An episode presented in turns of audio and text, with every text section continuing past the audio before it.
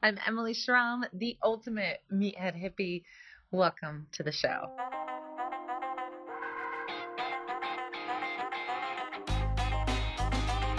It is such a pleasure to bring you this conversation with Dr. Udo Erasmus.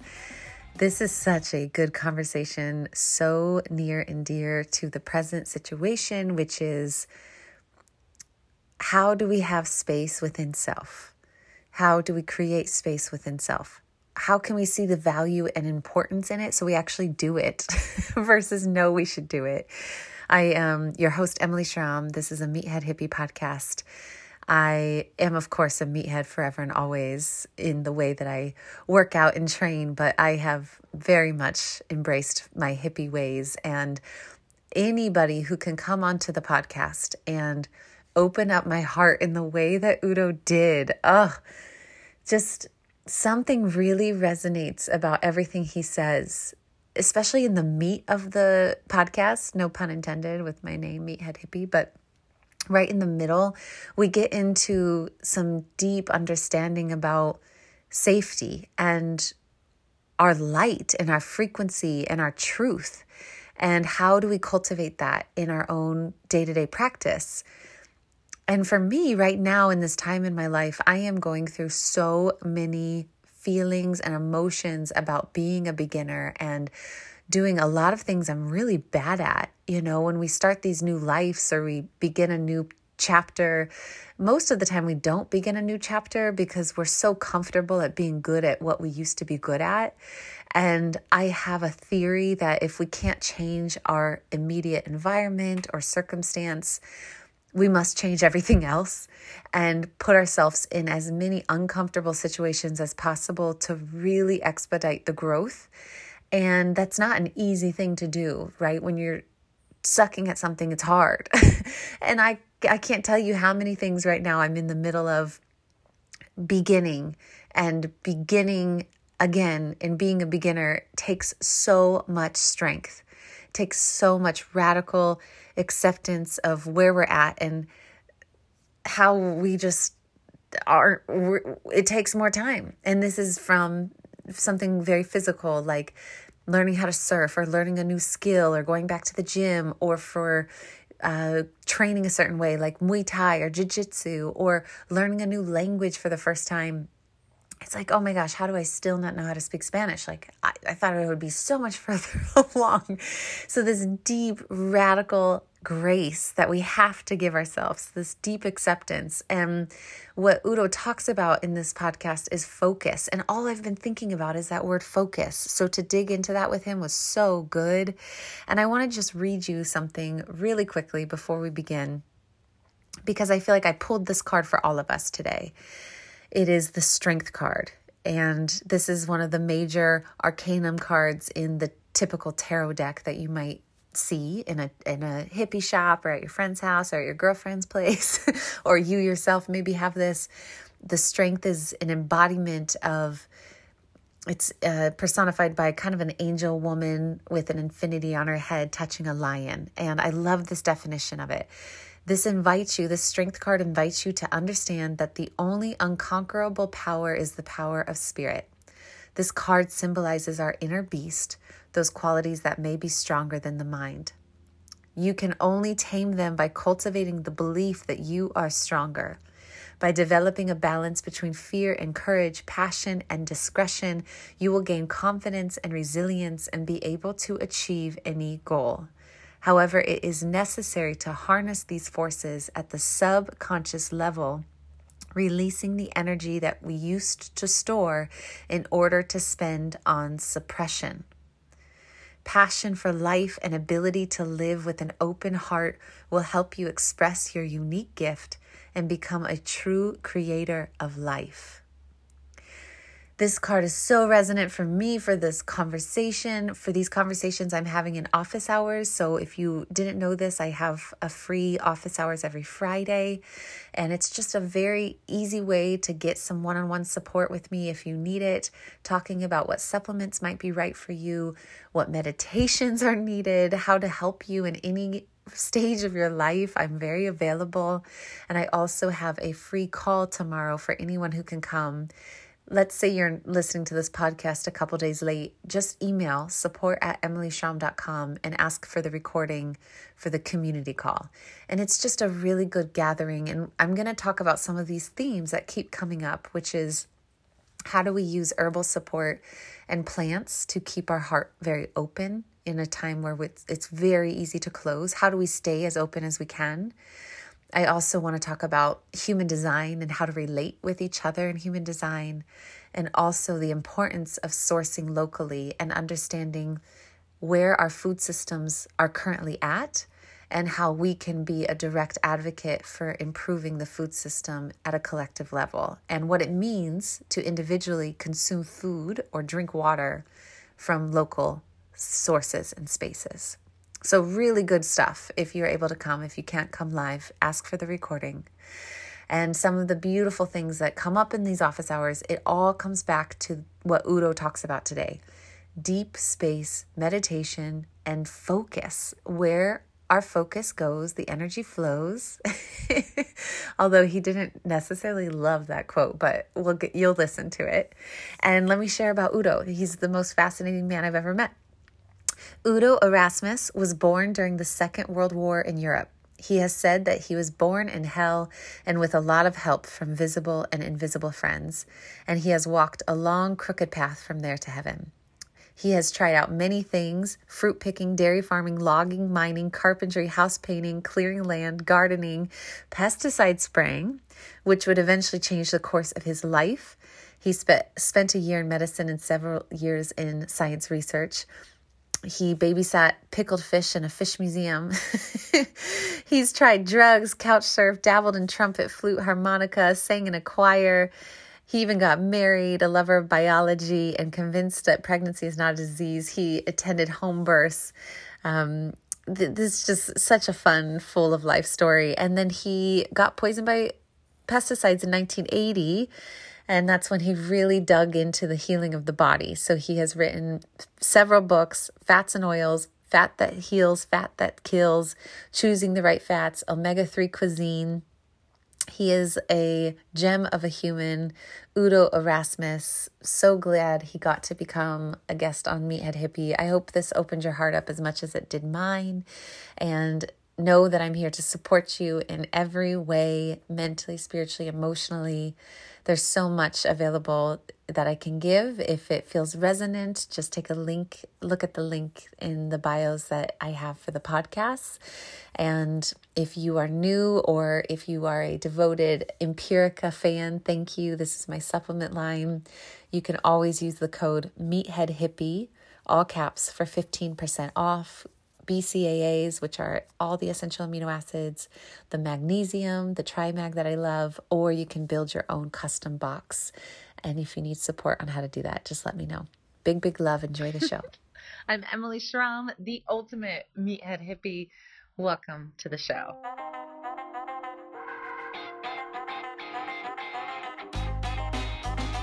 Well, what a pleasure to have you on the podcast. You have lived many lives in this lifetime, I believe, is fair to say. Would you say that? Uh, that would be fair to say. And right before we hit record, you just said something so profound. Um, oh. I missed. Oh, I missed it. I said it, but I missed it. yes, but which was what? You are 81, but you're just oh. getting oh. started. Oh yeah, yeah, yeah. Uh, so tell me, yeah, just that's your energy you bring into your life. Is this this is just who you are? Uh, the, that's who we all are in some place in our being. Mm. Right? But we're usually not that savvy about who we are. Like, because we live mostly in reaction to what's coming at us from the outside instead of taking time for stillness and getting present to our own being and discovering how incredible it is, how much peace there is, how much unconditional love there is within us taking care of our body right? And then the inspiration that is the shine of that of that that life energy that is solar energy it's a fraction of solar energy. So we are children of the sun or or in tech language uh, solar energy gadgets all of us right? Including the animals and the plants and the microbes They're pretty much all solar energy gadgets. And the solar energy is unconditional, empowering love, a flow through the body that unconditionally eh, loves and empowers wow. the body. Wow. For a lifetime, 24 7, no no nights off, no days off, no no strike going on strike for higher wages. You know, if you treat it badly, it doesn't treat you badly back. So no no vindictiveness, right?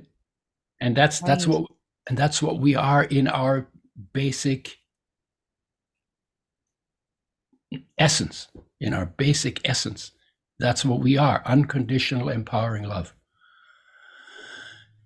Why but, is it so hard?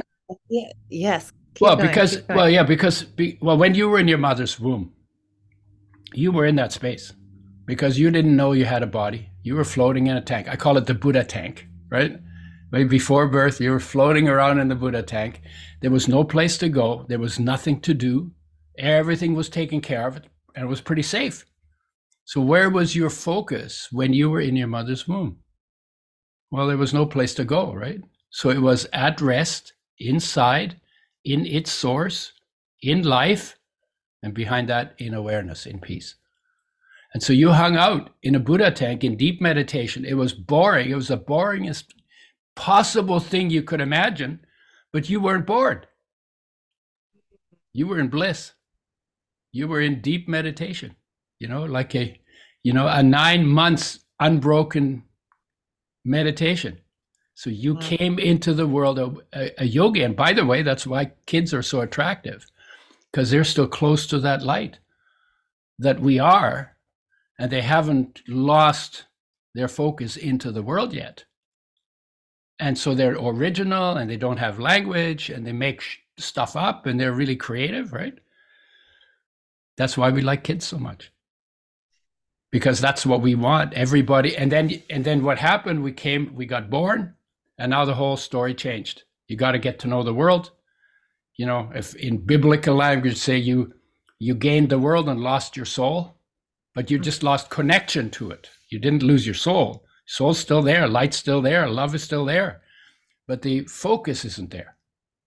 And the only cha- difference between bringing that love to expression and not bringing that love expression and living in reaction is where your focus is.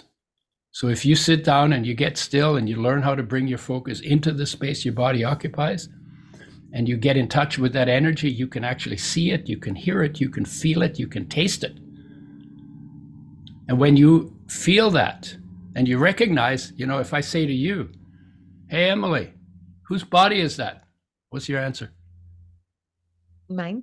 Mine. Yeah, this is my body. You know what you just did? You just busted yourself. You know why? Because if you if that's if you say this is my body, you've just told me you're not the body. You've just told me you're the owner of the body. So who owns the body? Well, life owns the body. So you've just told me that you are life. You're not the body. See, we it's even in our language, like hidden in plain sight. Right? Uh okay.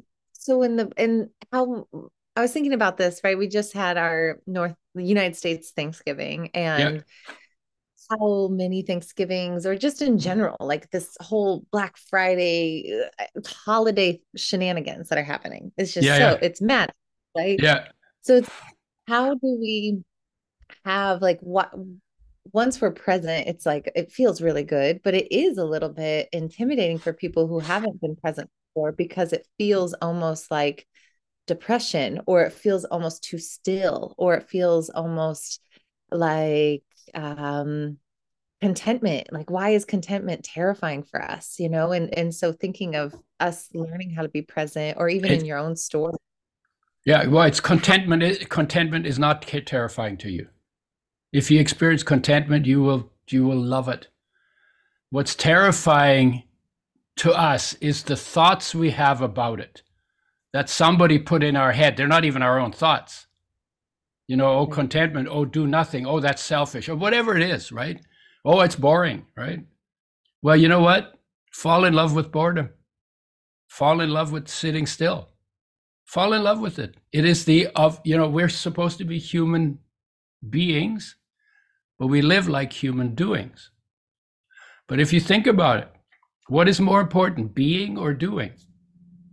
Well being. is more important because you can you can be without doing but you can't do without being and being is your foundation and if you're not in touch with your foundation you're living without foundation and when you live without foundation, then it's like, oh my God, you know, I've got bad thoughts about contentment. Oh my God, oh, it's, if it's everything's coming at me too fast. Oh my God, I'm freaked out. Oh my God, I'm anxious, anxious. Oh my God, what's going to happen? And then you're tripping in your head. What if? What if the sky falls? Right? What if, you know, what if my boyfriend leaves? What if my, you know, what if, what if the police come? What if, you know, and you're making this stuff up and it could be entertainment so you could enjoy your creativity but you're not you're ma- you're making it you're pretending it's real and then you freak yourself out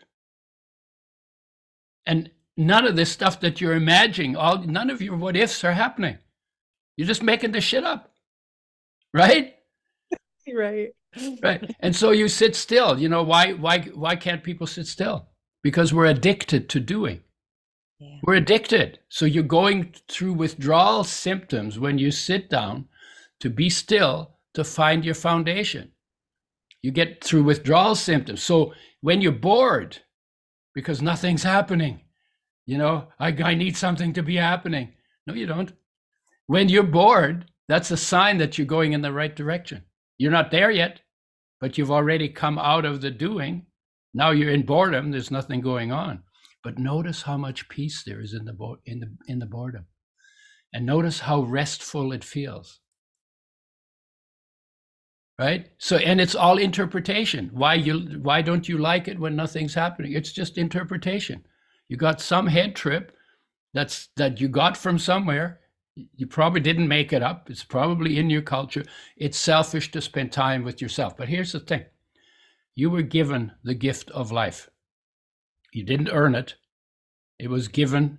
It's a gift given to you. And what is life? What is what is like you? You know, Emma. You know the meathead hippie, right? You know. So here you are. You were given this present. What what is it? Well, it's made out of a little bit of dust. It's made out of three buckets of water, two buckets maybe, because you're not really big, right? Two buckets of water, a handful of dust, a little bit of gas, and a little bit of sunshine running it and put together in a way that gets you to have the human experience. Well, water can't have that experience, and dust can't have that experience, and air can't have that experience, and sunlight can't have that experience. But when they're all mixed together in this magnificent way, you get to laugh and you get to dance and you get to write poetry and you get to have adventures and you know all the stuff you do, right? And you get that for maybe 100 years if you're lucky. Before that, you didn't exist for 4 billion years at least. Well, forever, ever, however long it goes back. And after it's done, you're not going to exist forever. Another 4 billion years before the sun collapses. Right. And so here you are, this thing that you are. Why aren't you completely fascinated, being fully, fully, fully, fully present in it and enjoying it to the max because it's a gift you were given that if you don't enjoy it, nobody else can enjoy it for you. So then it's a wasted gift. So when somebody says to you, oh no, it's selfish to spend time with yourself, no, it's not. I'm actually, it's selfish not to enjoy the gift, right? So I and and when I you enjoy the gift and you take the time to discover what you are, you discover you have talents you had no idea you had. So then, when it comes to giving to the world, you have a lot more to give when you're fully present than when you're just in your head. Mm-hmm. So everything we've been told about that is complete bullshit. Yeah. Yeah. Right. And we live in a and we live in a time where all the bullshit we've been following is really messing up the world. It's oh. messing it's messing us up personally, it's messing up our relationships, and it's messing up the planet and and there there is no way back from that other than that we change our state of being. You know, I I need to experience myself as peace, as love, as inspiration. And from there I can I can then be an effect and influence in the world, in my world, in that direction. And I can do that here. I can do that here, but I can't make that happen for you. You have yeah. to do it for you. I have to do it for me. 8 billion people have to do it for themselves. You know, your savior is your breath, is your life, saves you every breath, right? So, and we're looking for it out there. Oh yeah, yeah, oh yeah, oh yeah. And then, and then we, you know, we we think my our mother should do it for us. And if she takes off, or we we get kicked out of the house, or we're grown, or whatever, well, then we want the government to be our mother. You know, and first it's the city government, and then it's the provincial government, and then it's the national government, and then it's the World Health Organization or the United Nations, right? Right. But we want somebody else to do the work. And at the same time, we're not willing to do nothing. Because if you sit down and really do nothing, you go to heaven. Mm, and all the wise people ever through history have always said, do that first. You know, mm-hmm. kingdom of heaven is within you. Seek first the kingdom of heaven. But that doesn't mean memorize a head trip about it. That means bring your awareness into the space and experience that space. And that's what the masters did, and that's what they talked about, and that's what they recommended we put first. Because when you feel whole and you feel cared for, then it's not about you anymore. Then you can just look around and say, well, there's nothing left to do except to help where I can. So what needs to be done around here? So who can I help? So what can I what can I make better? Right? Or plant a tree, you know, whatever, you know, make a little pond so that your lawn doesn't dry up in summer or whatever, you know, whatever it is. Right? Well, your perspective of the withdrawal symptoms, I've never heard it said that way. And I really appreciate that, which is yeah. just a helpful reframe for people who do struggle. Of course, and I, I struggle with this too, is there's times where it is a little extra harder to be still. And the yeah. thoughts so but, extra racy, right? But that's so good. But but you but you know how it's not hard? When you were a kid, I don't know if you ever played hide and seek. You ever play hide and seek? Okay, you ever remember you we were on farms, so like we were in nature, right?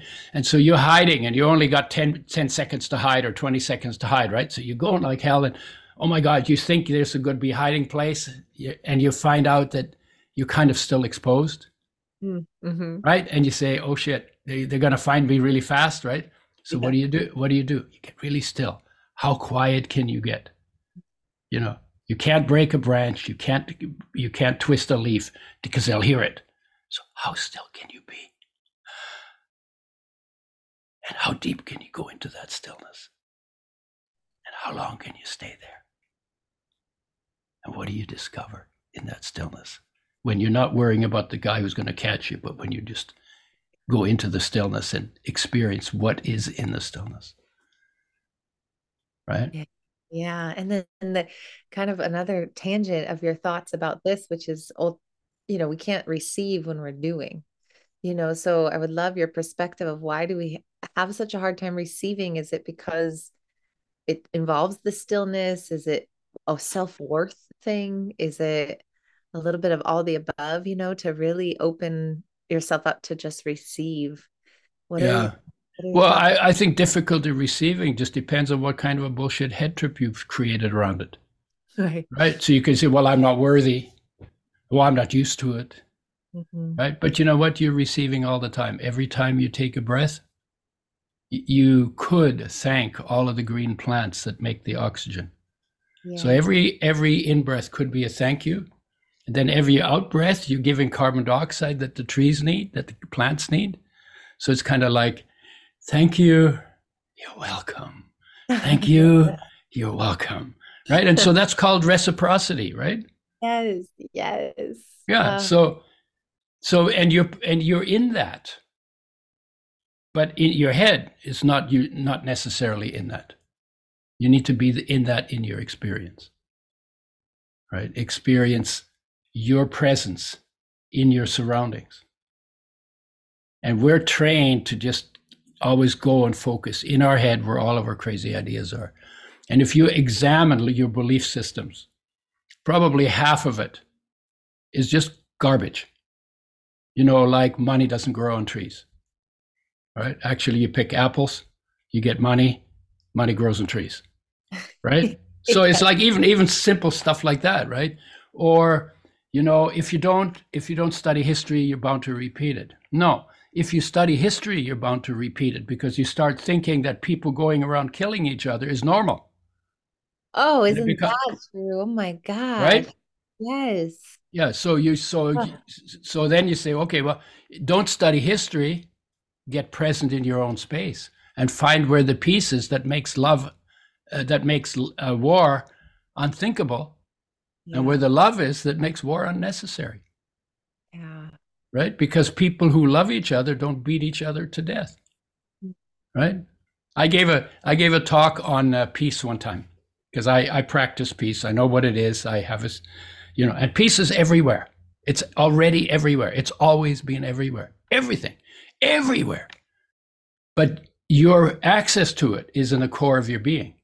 So when you get find the peace in the core of your being, your access point, you notice that that peace isn't limited to the dimensions of your body. That peace, you're a center of a peace that goes from the core of your being outward in every direction to infinity. It's always been everywhere, right? If you look in the garden, you know, you see the trees, the trees are growing. You don't see them growing, but they're growing, right? So the trees are there and the grass is there and the fence is there, you know, and there's so much peace. There's nothing, you know, this it, peace is like space. It's everywhere. And you have an explosion in space, it doesn't change space. Right? The space stays the same. Well, peace is like that. Even the wars that we're talking about are taking place in perfect peace. But the focus of the people in the wars are not is not accessing their peace so that they see it everywhere. They got an idea in their head you, my enemy, I'm going to kill you. The other guy, you, my enemy, I'm going to kill you. And then in perfect peace, they carry out this. That's what they're putting into peace. And it's stupid on both sides, always. Now, I was born in a war, in the Second World War. I was a refugee kid when I was two and a half years old. And we were fleeing out of Poland with the communists chasing us in tax, tanks and trucks, down dirt roads on horse drawn hay wagons, women with young children, all the men were off to war, no military presence on those roads. And the Allies, the good guys, you know, we call them the good guys, they were using us as target practice, shooting at us from planes. So we were got it from behind and we got it from in front. And then my mother uh, you know, there were dead horses and dead people in the ditches. My mother got fried in all of the chaos. And she decided, and it was winter, she decided it was, it was safer to go through the fields because all the shooting was on the roads and all the tanks and trucks were on the roads. So she decided to go through the fields because it was safer. But she had six kids with her.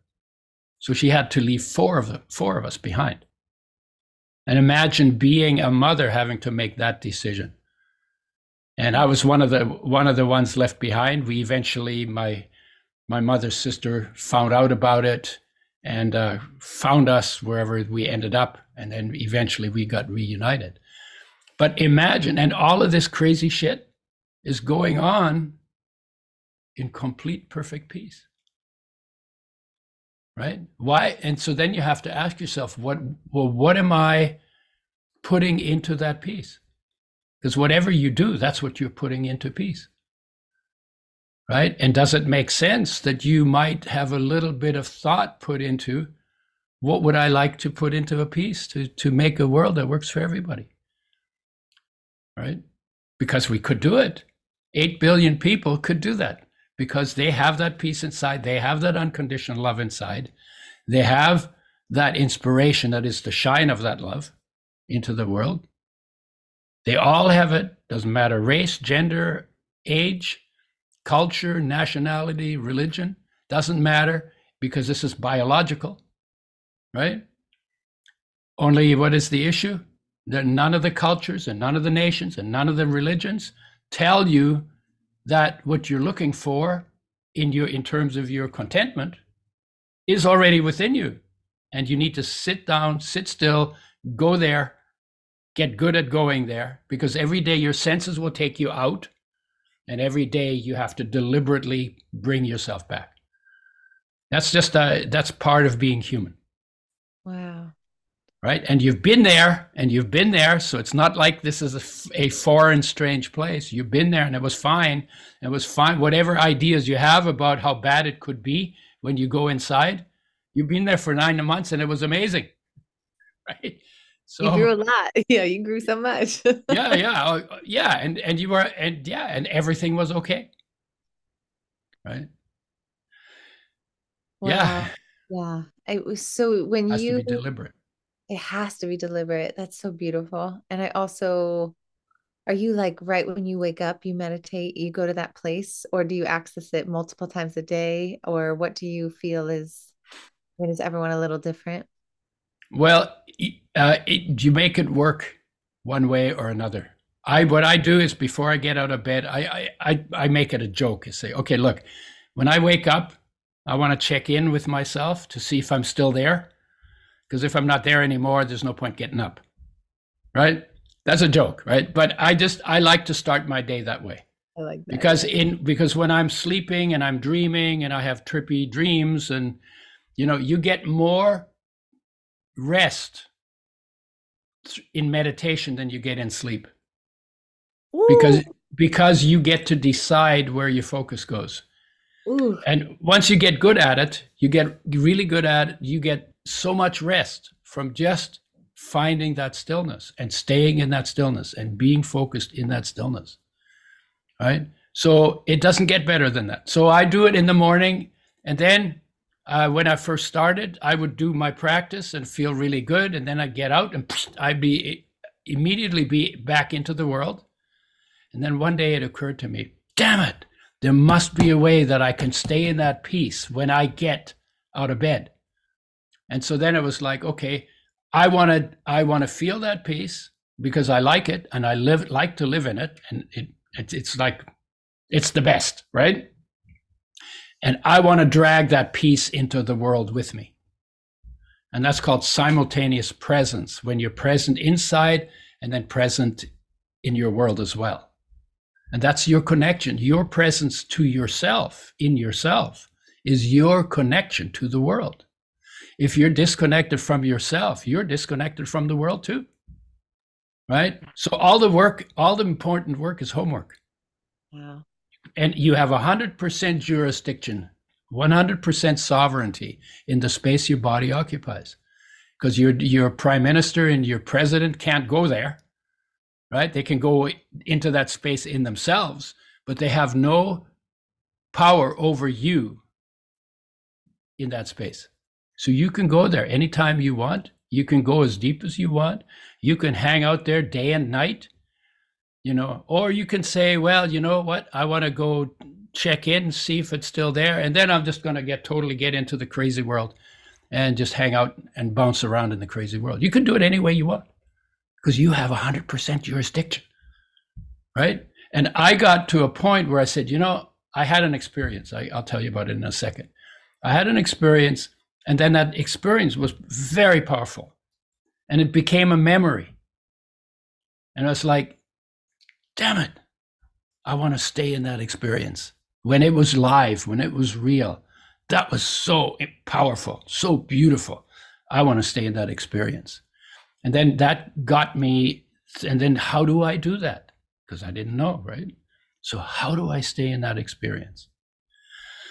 And that question led me to somebody. I got to a point where I said to somebody, You know, I know there's a perfection within me. And I sort of tapped my chest when I said it.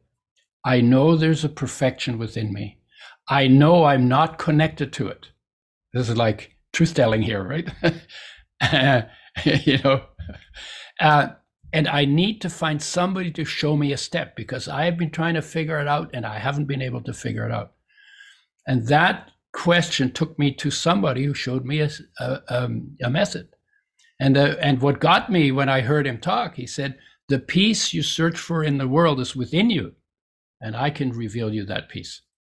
And I, you know, I'm a war baby, so I I I always had a big burr up my butt about peace, right? And I was in the peace movement until I figured out I figured out it's an anti-war movement. It's not even about peace. And I would, was I was clear. I wanted to know what peace is.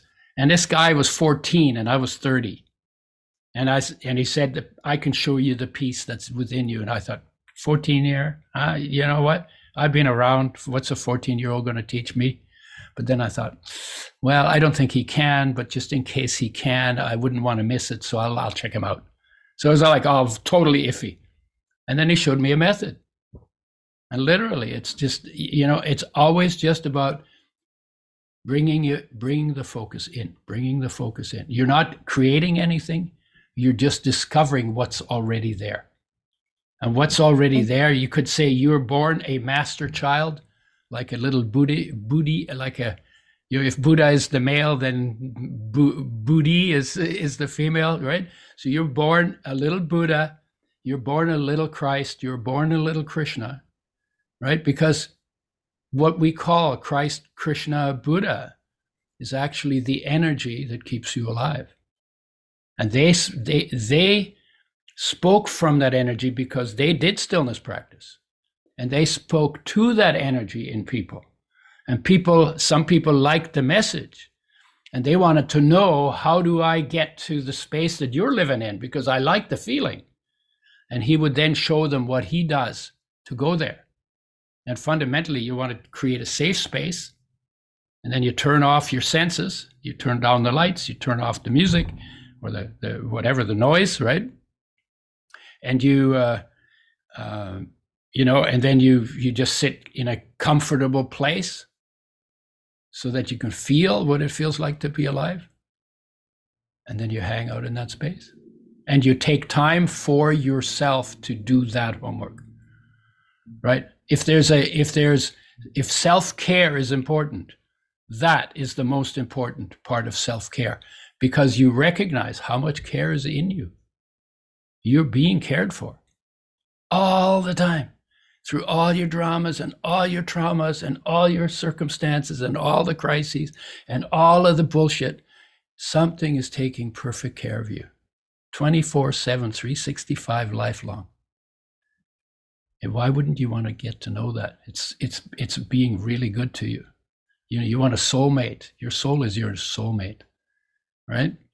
You know, and you can have a, you can have a partner and have kids and do all of that, but your soulmate lives inside of you already, right? And if you want if you want to get your fulfillment from your partner, good luck on that because usually what happens is they're like you, they haven't haven't done their homework, they can't get to the fulfillment inside just like you can't get to the fulfillment inside because you haven't done your homework and then and then where you know or the love let's say you know can't find the love inside so i'm looking for it from you and you can't find the love in you haven't done the homework so you're looking at for me. Well i can't get to it to bring it into the relationship and you can't get to it to bring it into the relationship. Well where the hell is the love in the relationship supposed to come from if neither of the people can get to it to bring it in? Right? That's what's wrong with relationships but if and so and so be, so do the homework first and then get into a relationship because then you're not deep then you can bring it in. Then you can bring that love into the relationship. Then you're not putting pressure on the partner to make you feel whole because they can't. Right. you know because they can't make you feel whole. So you have to feel whole before you go into the relationship if you want a really good relationship I love ah, so what you said. Can you take me through a little bit more about the word focus in your meditation, in your practice of presence? That word keeps coming up for me. And I'm yeah. like, okay, focus. What could that look like for someone? Say we're being still. Is it focus on, let's, it depends, like our breath or our body, or maybe even like in your own practice how focus has developed or what that word means for you because i really feel that's that's something i'm like i'm focused in on focus yeah yeah, yeah. no it's, it, it's perfect because that's the key word because wherever you focus go, that's what you learn, and that's what your reality becomes. So if you're focusing, like, you know, I, I'm a biology major, right? I wanted to know what life is. So I studied biology. So I know a lot of stuff about what's taught in biology. I never learned anything about life. I learned about form and function, but biology does not teach you about life, even though it's called the study of life. And I always thought we would have a beaker of life, you know, eventually in the studies, have a beaker of life. that would be half full with something liquid and shining. That's how I imagined what life was. Well, we never got to that beaker. We talked about form and function. And I learned a lot of details about form and function. But, and I said to my lab partner, you know, we should study ourselves because here we are, we have form and function together and love and life all together, and we don't have to kill it to get to know it. So that's what I said to my lab partner in my first year of, of biology. It's like ages ago. And his eyes just glassed over. He completely didn't get it. right? So focus. So focus is basically where you put your attention or putting your attention. Okay? It's just like giving attention to something. Right? That could be something inside, that could be something outside. It could be it could be any one of your sensory modalities. So you could be listening to music, that would be a focus, or you could be watching a light show or a sunset, you know, that would be a focus, a visual focus. Or it could be feeling sensations in your body, that would be like feeling, right? And if you sit, if you lie really still, you will notice sensations. Maybe you'll feel like a little twitch in your ankle or something, right? So that's that's a feeling focus. And then taste, you can have a taste focus. Smell, there's no there's no air currents in the body in the body tissue. So there's no smell. So smell is only an external sense. But you can smell you can focus on the smell of the roses when you walk by the hedge, right? So that's that's an olfactory focus. And you can focus in your head and then you'll be in thoughts. And then you can be sort of in your head and sort of in your body, and then you'll be in emotions. Right? It's like what's the difference? Like there are states of being that are unconditional, which means there's no mental content.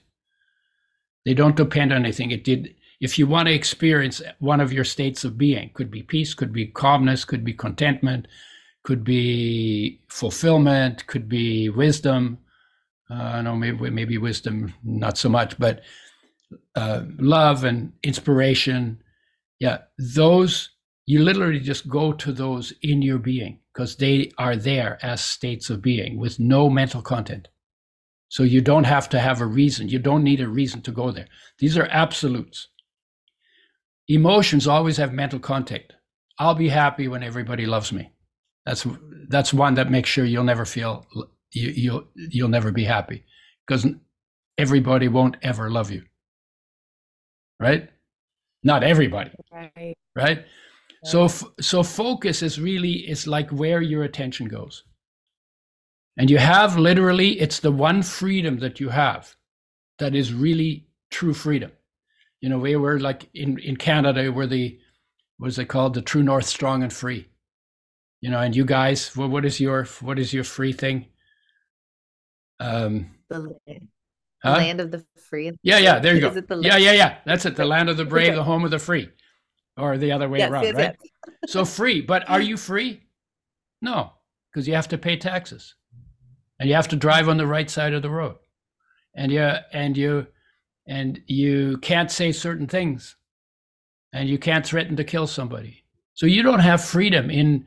And I'm not saying that's a bad thing. I'm. It's a good thing that we don't have those freedoms and you can't literally do whatever you want, whenever you want, with whomever you want, because that's not freedom, that's license, because freedom has responsibility attached to it.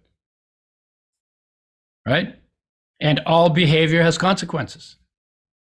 So, so it's stupid to talk about freedom, but it's a it's a trigger. It's a knee jerk word. Oh yeah, in the land of the free. You know, we're the free people who impose democracy on other countries? Well, democracy is freedom, right? So we imposed freedom on other countries. Uh, how is it freedom when you impose it on somebody? Right. So it's like, yeah, there's a lot of things when you start examining it, it's like all falls apart. But you have the freedom to put your focus wherever you want to put your focus.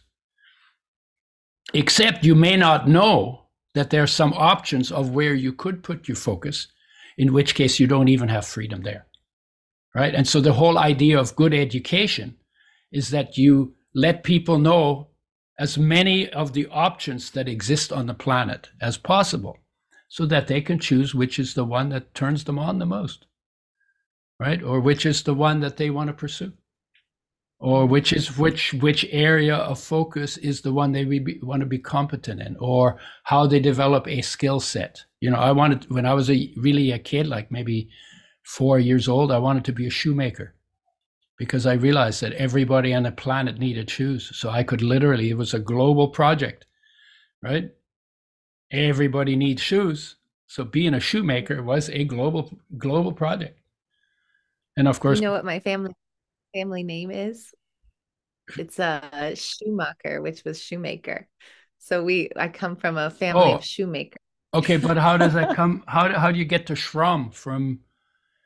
So Schumacher was the other, fam- yeah, other yeah, yeah, yeah. oh, okay, yeah. But Schumacher, Schumacher is a is a German word for shoemaker. Yes. Yeah, yeah, yeah. Yes. yeah. That's my so, family name. We definitely made shoes at some point. yeah, yeah. So so I wanted so you know, and then a couple of years later, I wanted to be a fireman, you know, because that had more glory and more, more, you know. So, but, but the point, but the point of focus is where do you want your focus to be? If you want your focus to be inside because you've decided, I've talked you into, or you've decided from me talking about it, that maybe you'd like to discover what's within you. Well, the first thing you have to do is sit still and dampen dampen your externalization of your senses right? Because that's automatic. Because that's like the moment something changes you know like if somebody walked into your in the side door of your room right now i would lose you as an audience immediately. Because the moment there's mo- why? Because you have to check it is it friend is it foe do i run do i fight or is it irrelevant and you have to do that all the time anytime that something's moving or something is changing you have to assess it. That's survival. That's part of survival. Right? So you want to make a safe place, dampen down your sensory, your external sensory information, become as still as you can, and literally look around inside, listen in, like listen, look inward. But you can't do that by turning your eyeballs. You have to bring the awareness in, right? The focus of awareness in. Listen inward feel what's inside, taste what's inside. Right? Uh, and that's and and then you can get methods, but the methods can also interfere because then you get focused on the method.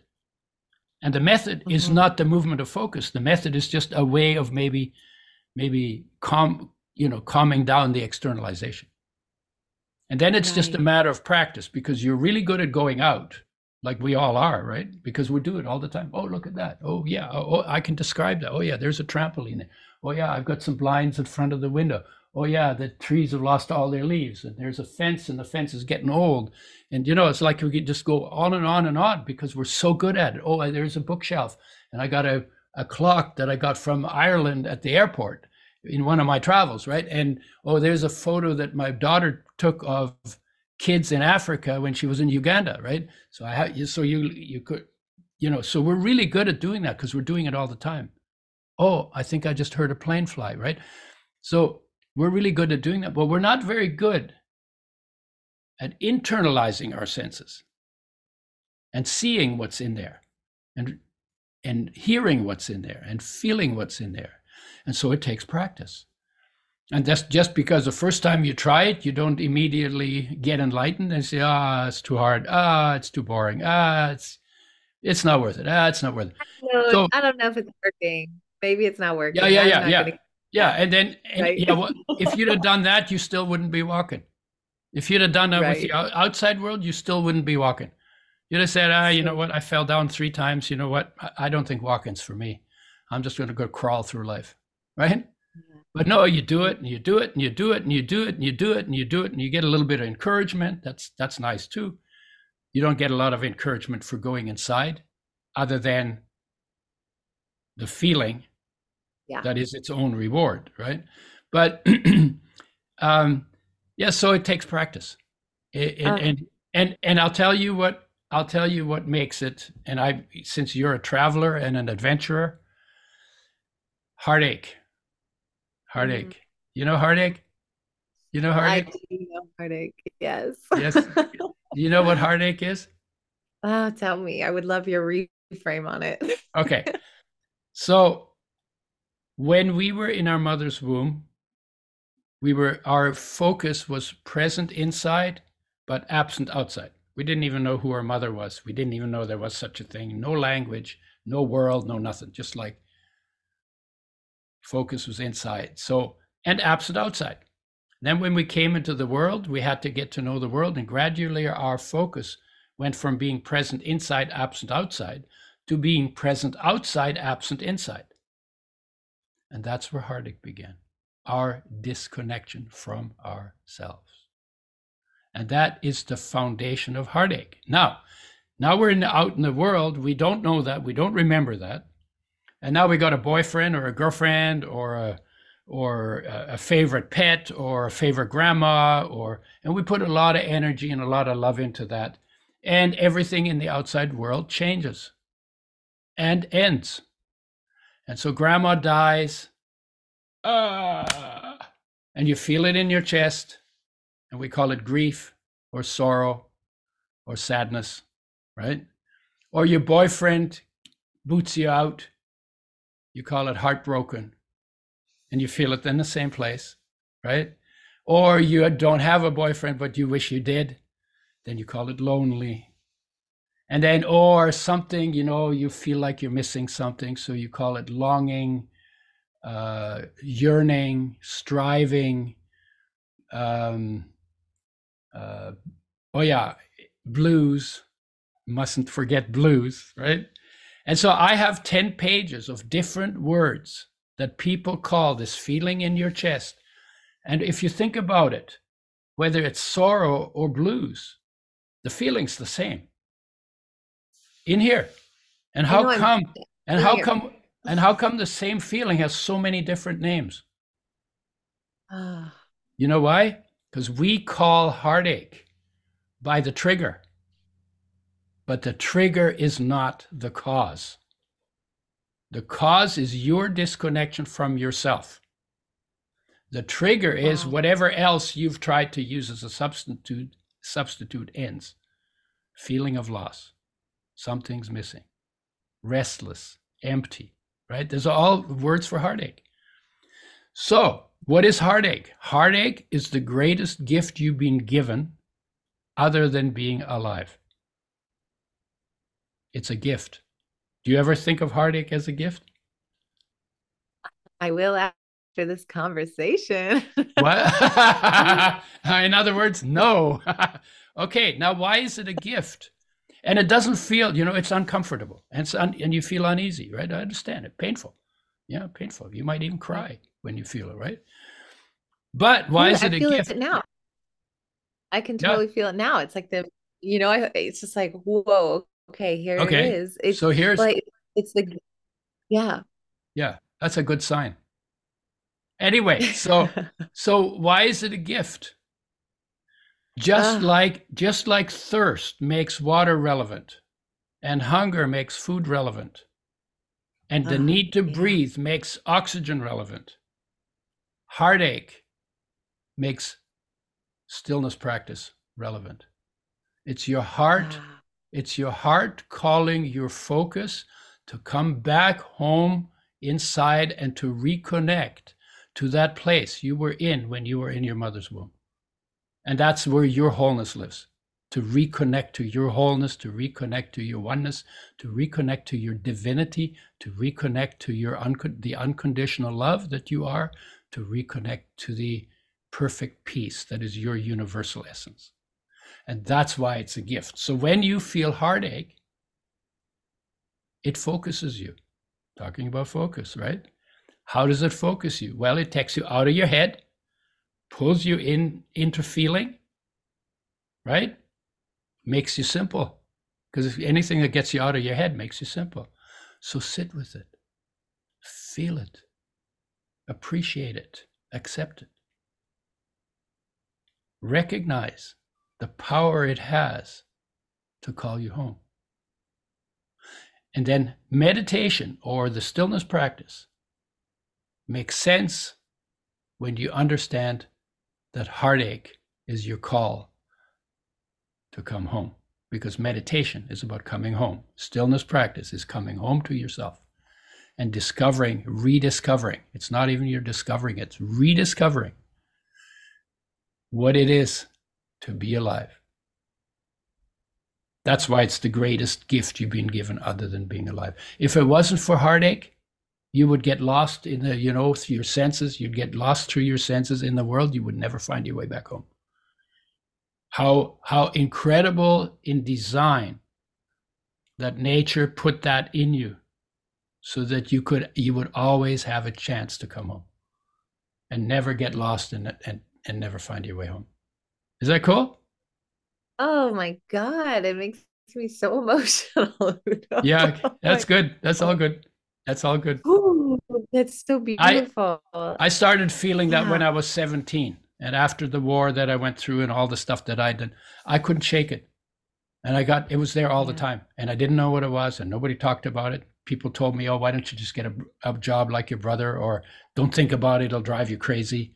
You know, they would tell me crazy stuff like that because they didn't want to deal with theirs. So right. it's better we better we just don't talk about it, okay? Well, let's not talk about it. Right? And I couldn't shake it. And so for me, it was always a driver for me. It's like something's missing. There's something missing. I don't know what it is. I don't know where I'm going to find it. And I ended up leaving university because I didn't, I thought I'd find it in biology. I didn't. Then I, in psychology, I didn't. Then in medicine, I didn't. And uh, then I went to, through a few other courses uh, without registering for them, just to sit in on them to see if I would find it there. And I got to the point, you know what? What I'm looking for is not at university. And the truth is, I was looking for myself because what was missing was me. What was missing was me from my awareness, right? Because my focus was always somewhere else, you know, out there or in here? So you, so the stillness practice. So so start with heartache, sit with heartache, and be, be and be there because that far, like less than a hair's breadth behind your heartache, is your reconnection, is is your wholeness, is your is your Christ nature, is your Buddha nature, is your Krishna nature, is your life, which is life is, you know, like you, your life is a, is a fraction of solar energy. So you're, I think I already said, you're a solar energy gadget, right? Oh my gosh, that's so beautiful. I thank you for all that wisdom. I uh, I also I had these two questions I have to ask you even because yeah. they're tangents, but I love that your pursuit of your best self is what has led you to this wisdom, right? It's just so mm-hmm. Well, that's the only thing that can. That's the only mm. thing that mm. can because yeah. your best self is that wisdom.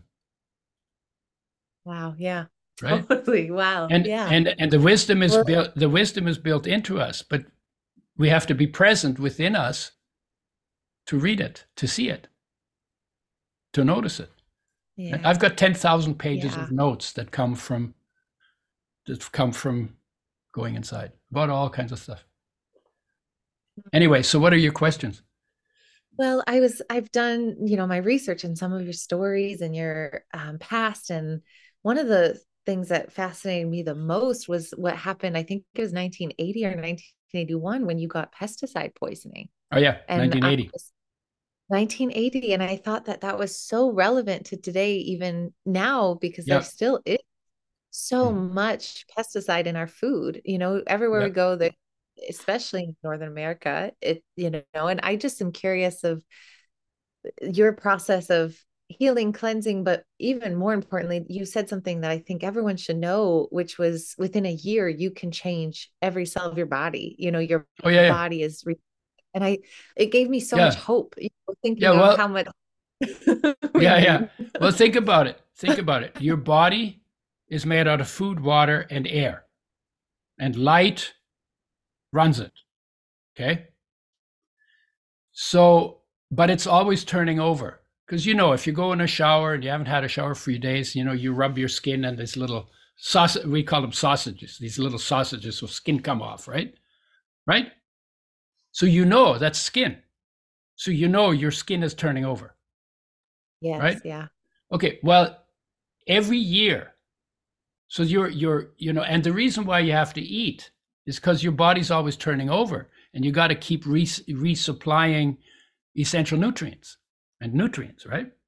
And fuel, right? Because you burn the fuel, you know, the, the sugar turns into carbon dioxide and water. You breathe out the carbon dioxide, you pee out the water. You know, now you need more sugar, right? Or fuel, whatever.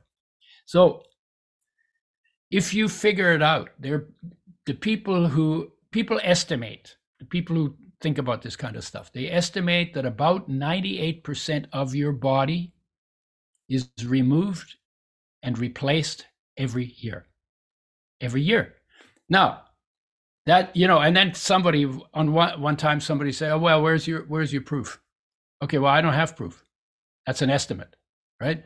But think about it this way: if you drink three liters of water, do you drink the water you're supposed to drink? Three liters of water. Yeah. So if you drink three liters of water a day, three liters times 365 is uh, over over a thousand liters. A thousand liters is a thousand kilograms. What do you weigh? And uh, 70, 72 kilograms. Okay, so you're 72 kilograms. You're drinking in one year a thousand kilograms. So 720 would be 10. So a thousand is like around 15, right?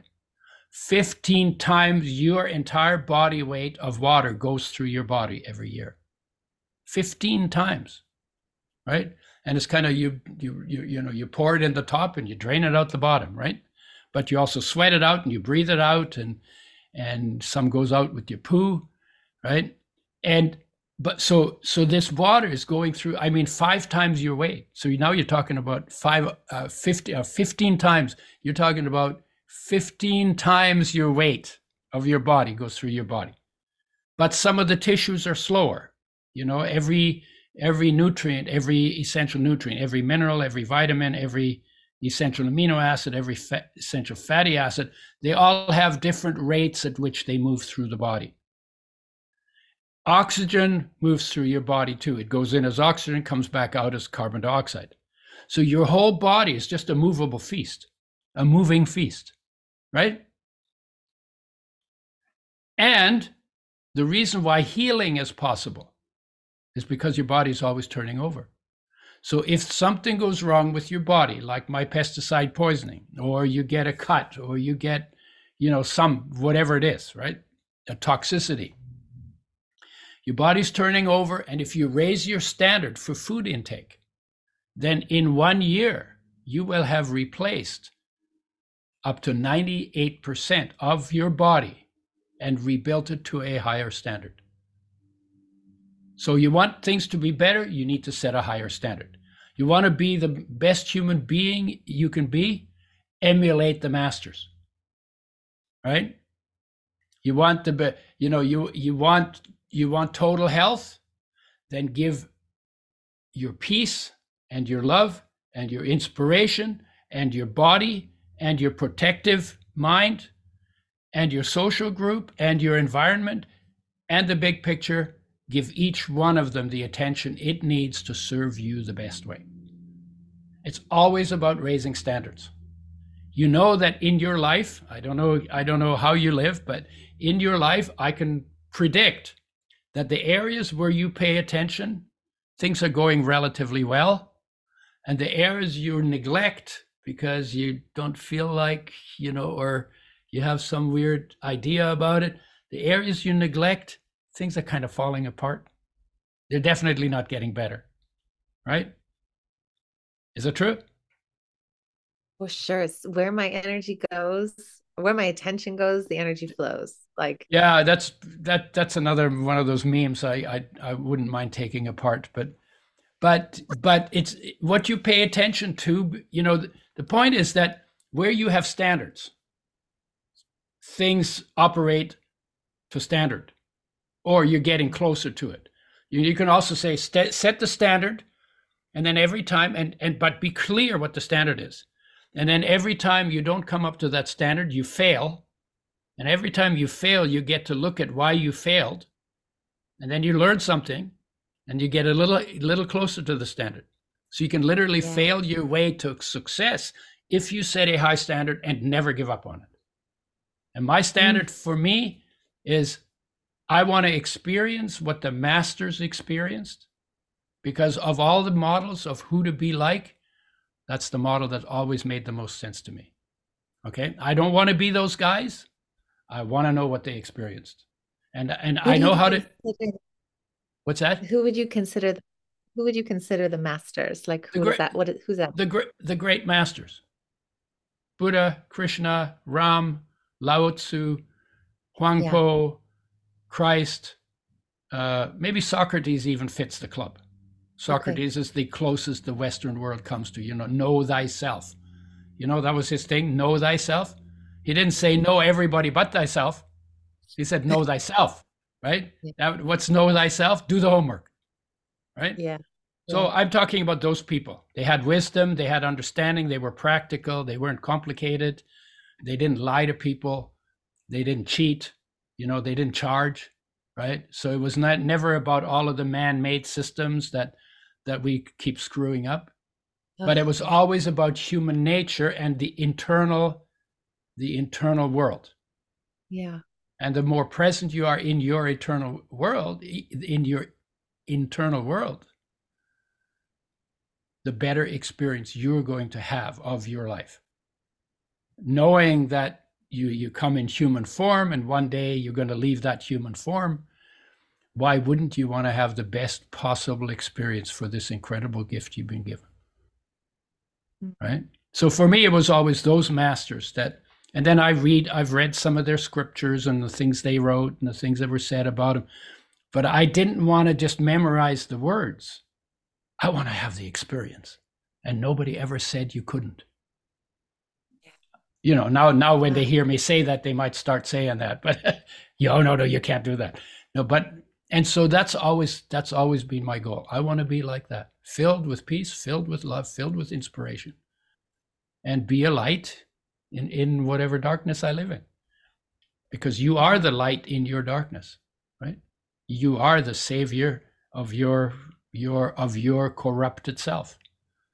Because corruption just means out of line with the truth right? And if the truth is that you are a, a master baby, you know, great master baby, if that's the truth, then not living like that is corruption.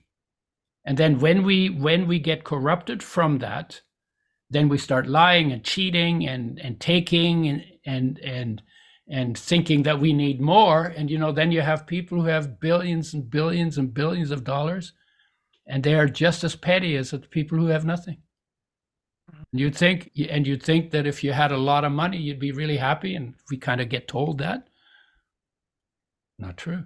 I've met people in India, they had nothing. They were blissed out because their hearts were rich. They were rich in their hearts and they did they did their practice. They did their homework. Right? And then out of that out of that out of that rich heart rich heartedness, you can build a world that works for everybody. And there's nothing in our nature that says that's not possible. If you know our nature, if you don't know your nature, you can be, oh, that's not possible. Right? But if you know your nature, you say, we are made for that. We're wired for that. Yeah. And what you just said is not living like that is corrupt. It is that is the self betrayal. That's so beautiful. Yeah. So beautiful. Yeah. So on the other hand, on the other hand, you also got to remember the disconnection from yourself is a normal, natural, necessary process for human beings. So, what we tend to do is, well, let's we try to distract ourselves from it because we don't like it, or we ignore it, or we deny it, or we come up with some cockabunga theory about it and we pull that over our head every time we feel a heartache, or we blame it on somebody. But this is not something that you want to either distract yourself from or blame on anyone because it's a natural process. But what you do want to do is accept it as a natural process. Accept that heartache is a is the beginning of your journey back home. And then take the journey. Right? And yeah. then take the journey. And then and and and that heartache, not only is it the call to come home, it also makes you simple. I already said that. It's also your driving force because heartache is the greatest driving force in the universe or in, in, in the human universe, right? And it's a starting point for the journey. And when you take the journey and you get connected, then it's a good chance that you become sloppy again and take it for granted. And then you'll drift out again, and then the heartache will come back to call you home again. How cool is that? How cool is that? I mean, if I mean, if I'd invented the universe, I would have invented it like that. That is so good, right? Uh, it's so beautiful. Wow, what a what a gift! What a gift! This conversation has been so yeah. lovely. Udo. Thank you. So yeah, I think I think in I think to talk about the the the oil and the and the the the uh, physical stuff, we should do another another podcast deal because it, it, it, needs it, it needs its own hour but this is the most important. This is more oh, important. I love it. Yeah. I love it. Thank you. Thank you for sharing your heart and your wisdom. I you opened up something in me that really I felt very everything you were bringing up. So I know I'm I'm just going to go be still for a while and it just especially the focus I'm I'm a beginner right now at so many things and that's been really a unique experience, yeah, but, you know, when you put yourself in such a I, I have news for you. I have news for you. Even if you go what we call balls to the wall, even if you go like that when you're 81, you'll still be a beginner. yeah, that's why I say I'm just getting started, right? Yeah. Yeah. yeah. Oh, thank you, Udo, so much for your time. And yes, let's do another podcast. Let's do yeah. a, a health one. But this this does feel like this straight to the heart of the matter, what people need and um, I appreciate it so much. I appreciate your time and your wisdom. Thank you.